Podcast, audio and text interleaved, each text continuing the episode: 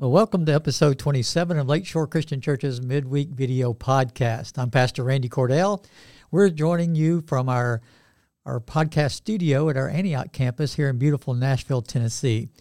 We come to you live on Wednesdays at noon, but uh, then once it's posted, you can listen to it or watch it anytime after that. Thank you for joining us today. You might want to hit that notification bell. Uh, if you've subscribed already, you can hit that bell and get notified when we have uh, podcasts that are being posted. Uh, if you haven't subscribed yet, please go ahead and do so and invite others to do so as well.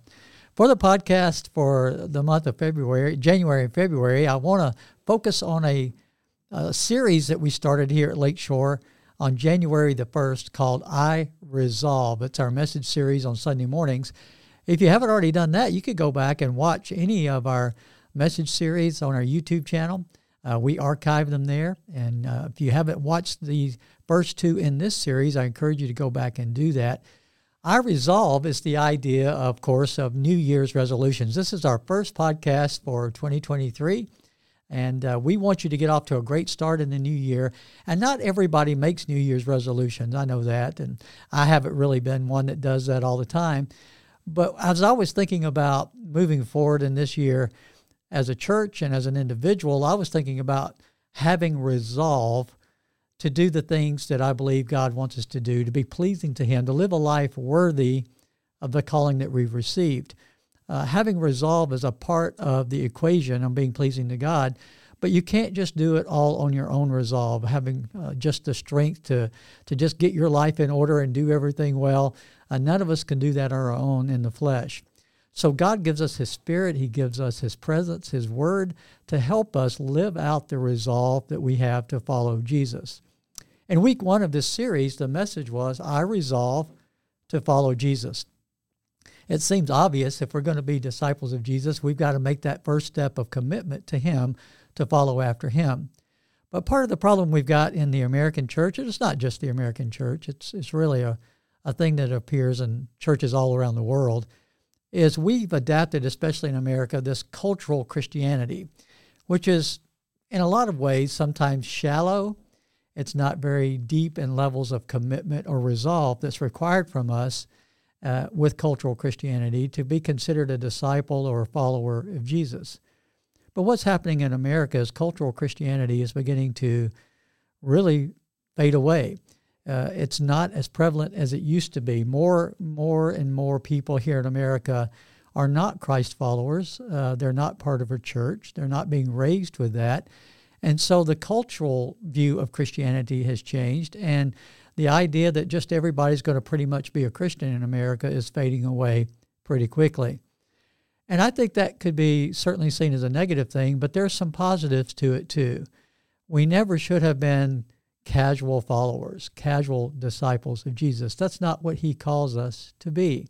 And so in a culture that doesn't really uh, adapt to cultural Christianity anymore, it's going to be up to us to make this decision. Are we going to be deeper in our commitment and our resolve to follow Jesus? So through this series, we're going to be looking at what that looks like. How do we live that out?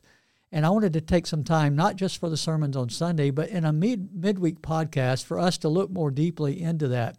We've got our chat box open if you're listening to us live, and you've got questions or comments about what we're talking about. Just uh, you know, put those comments in the chat box there. We'll be able to look at those and respond to those. I encourage you to do that each week on the podcast. Well, following Jesus, according to Jesus Himself, is not a casual cultural kind of thing.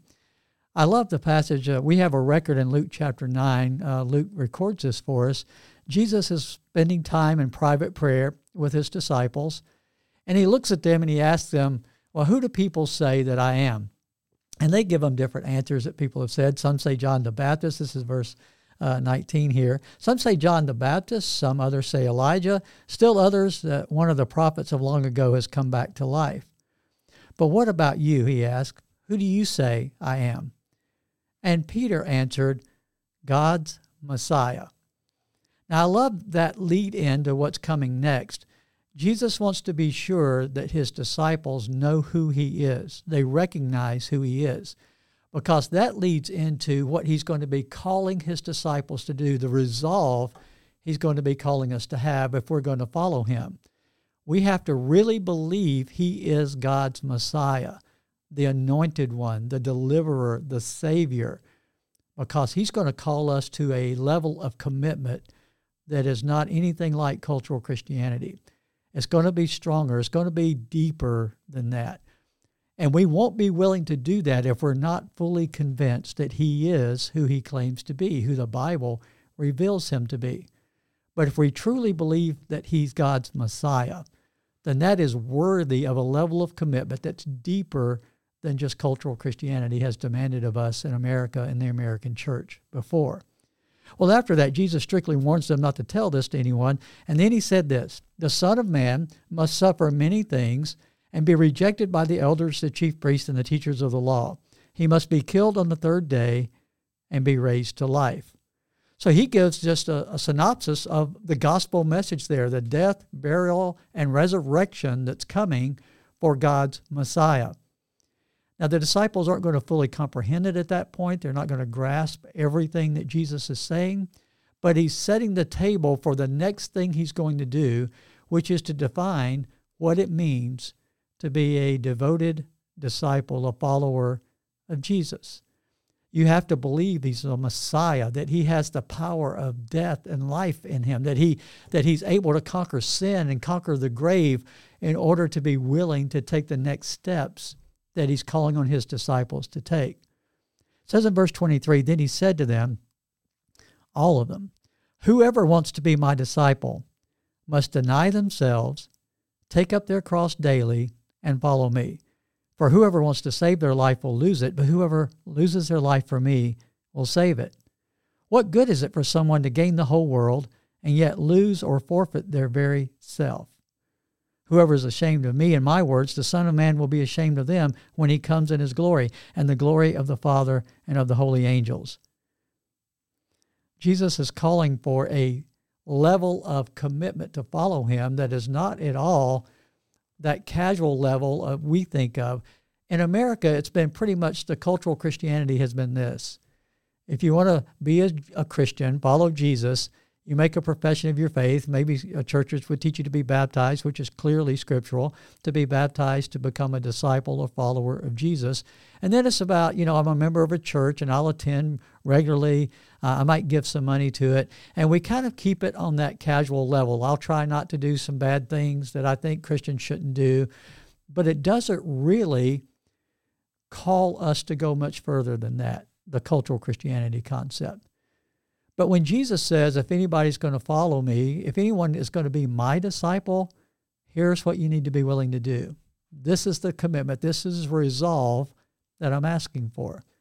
You must deny yourself. I think that's the hardest part of following Jesus. We have a hard time. It's a struggle for all of us, myself included, to deny self. We are naturally inclined in the flesh toward sin, toward things that that God may not be pleased with in our lives. And we all do battle with that. But to be a, a follower of Jesus means we're going to be willing to put the old man of sin, the old flesh, to death. And we're going to be willing to be made new in Christ and live a new, distinctly different lifestyle. So denying self is the first step in becoming a disciple of Jesus. We've got to be willing to do that. He says, deny themselves. And then he says, take up their cross daily. Uh, the cross is the symbol of sacrifice. It's laying down your life. And it it's one that requires humility. The, the crucifixion of Jesus, the reason they did crucifixions, the Roman government did that, was they were trying to inflict the most pain and humiliation possible on the one that they're executing. And so the way they did crucifixions was intended to be the worst possible death that a person could die and the worst humiliation they could suffer in the eyes of the people who saw what was happening to them. And Jesus did that for us. And then he says, if you want to follow me, if you want to be my disciple, you've got to be willing to take up your cross. And he says to take it up daily because what happens is we may today feel like I'm I'm on fire for Jesus and I want to do this for him and I'm going to live for Jesus. But tomorrow we may feel differently. There are different circumstances. There are different temptations we're facing, different struggles in our lives. So he says, well, you've got to make that choice again that day and the next day. It's a daily choice to lay down our lives, to live the life that he's calling us to live as followers of Jesus. So it's a self-denial. It's a, it's a willingness to make sacrifices, which means we don't get our way. We choose his way. And we're not going to be perfect at that, and that's what the cross is all about, and that's what the grace of God is all about. Making these choices is not earning our salvation. It's showing our allegiance to Jesus, who has saved us by his grace. And by our faith in him, we're choosing to follow after him as the disciple. So he says, take up your cross daily, and then he adds, and follow me. Uh, follow me means he's the leader. We're not. We can't be controlled by emotions, by our own uh, instincts. We can't be controlled by the culture or the friends around us if we're going to follow Jesus. Following Jesus means we keep our eyes on him. We focus on him. We let him lead in the daily decisions of life. When Peter preached that first gospel sermon on the day of Pentecost following the resurrection of Jesus, he, he talked about how Jesus had demonstrated who he really was Uh, by the miracles and wonders and signs that God had done through him. And the people in the audience, when they heard this, it says they were pricked in their heart, or they were convicted uh, that he really was the Messiah, and that they, in their sinful nature, they had nailed him to a cross. And so they asked Peter and the other apostles, brothers, what do we do? How can we make things right with God again? And Peter told them, because they already believed the message, to repent and be baptized Uh, into Jesus Christ for the forgiveness of their sins. And then they said they would receive, when they did that, the gift of the Holy Spirit. Uh, that gift is, is so essential to following Jesus. We cannot consistently follow Jesus well by our own strength, by our own power. But he knows that, and he gives us this gift when we make the decision to follow him, and we are obedient in baptism. He gives us this gift of the Holy Spirit himself to indwell us. The Holy Spirit is that presence and that power and that provision that we need to read and understand Scripture, to have the strength and to face temptation and have victory over it, to even face the, the valley of the shadow of death, as the psalmist said, so that we cannot have fear in life, but have the confidence of the presence and the provision of God. So we walk daily, we take up our cross daily, and we walk daily following Jesus, keeping our eyes on him, and his Spirit indwells us and empowers us to live out this life of a disciple. But after they heard this and they were pricked into the heart, it says three thousand of them believed and responded and were baptized that day. They were added to their number. And then in verse forty-two of Acts two, it gives us a summary of the resolve they had to be devoted to certain things. And that's what I want to close with today, and, and talking about this message of being a disciple, having resolved this year as a disciple of Jesus, is they devoted themselves to four things. It says the apostles' teaching, uh, and we have that in Scripture today. So we need, we need to be devoted, if we're going to be his disciples, to knowing and following Scripture, the teachings of Scripture. And that's why a good church home is so important, being involved in a Bible study, life group uh, type of thing, so that you're learning and growing daily in your knowledge and understanding of God's Word, and his Spirit helps you as you read and understand and apply God's Word to your life, to live it out daily. And they were devoted to the apostles' teaching. And then it says they were devoted to fellowship. And that word fellowship means to share life together. Brothers and sisters in Christ have this common bond that we love Jesus. We made the commitment to, to be resolved to being a disciple, to follow after Jesus. And God does not want us to do this as a solo thing. He put the church on earth so that we would have others to come together with, to assemble with, to do life together with, because there's greater strength and resolve in numbers than any of us trying to do it on our own. I know that through COVID and things like that, we get disconnect. We got disconnected in a lot of ways from maybe that regular assembly of the church, and there are still maybe some health-wise who can't be uh, present in person for the services. There are different life circumstances that may make that difficult sometimes, but the Bible teaches us in Hebrews not to forsake the assembly, because it's so vitally important to that strengthening for us, but there's another element to it, to being re- committed to the fellowship. And that is, God wants to use you to encourage and strengthen others. And you do that best when you're with them, when you do life together, and, and you're present to be that encouragement and that comfort and that accountability for each other in life. So they were devoted to the apostles' teaching, to the fellowship, and then it says to the breaking of bread. And most scholars have uh, studied this and looked at it and believe that that phrase is the phrase the early church used for what we call communion or the Lord's Supper. They were devoted to taking that meal regularly together with their brothers and sisters in Christ. In fact, later on, uh, we see in Acts and other passages where that was their main reason for coming together, was to have this meal together of remembrance of the death, burial, and resurrection of Jesus Christ. So we encourage you to be part of a fellowship where you are regularly participating in this breaking of bread and this communion with Christ and with each other. So they were devoted to the apostles' teaching, to fellowship, to breaking of bread, and they were devoted to prayer. Uh, the prayer life of Jesus sets a great example for us there. Here he is, God in the flesh. Here he is wanting to live out the Father's will for his coming here, for being sent here.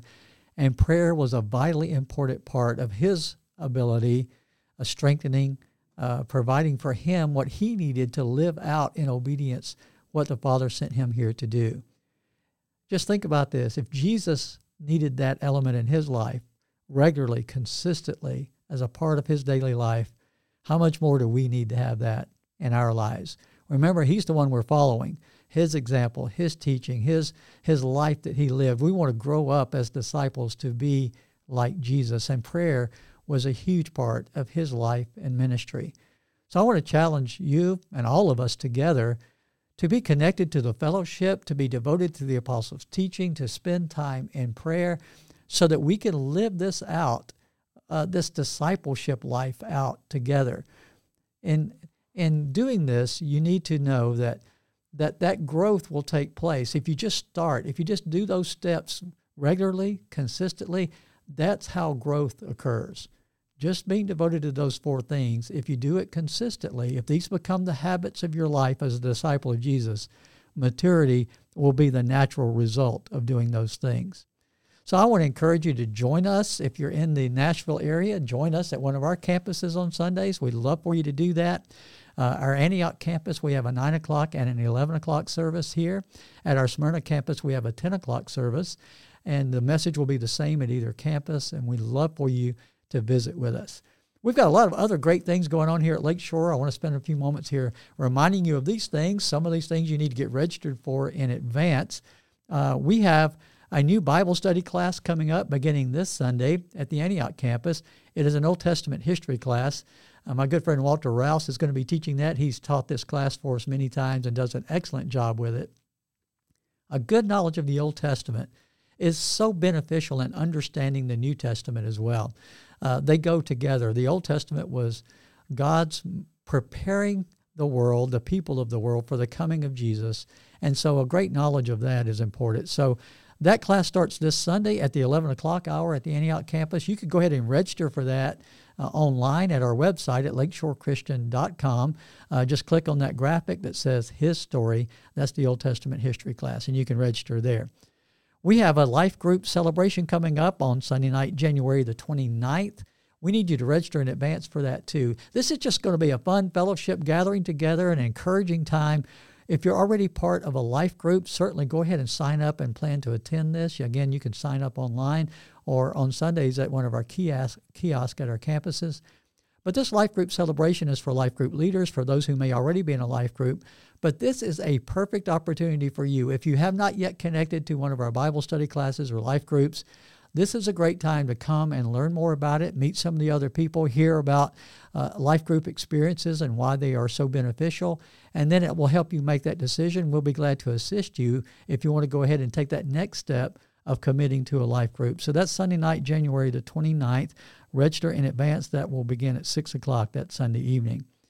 I have another Bible study class coming up at uh, the Smyrna campus. It's the Basic Christian Doctrines Bible Study. It will be beginning on February the fifth, uh, it'll be Sundays at six thirty there at the Smyrna campus. It's a great study of basic Christian doctrines. If you've never been through a study like that, It's a great foundational study for your Christian life, for your walk with Christ as a disciple. Uh, register again in advance for that online at lakeshore christian dot com or at one of the kiosks at our campuses.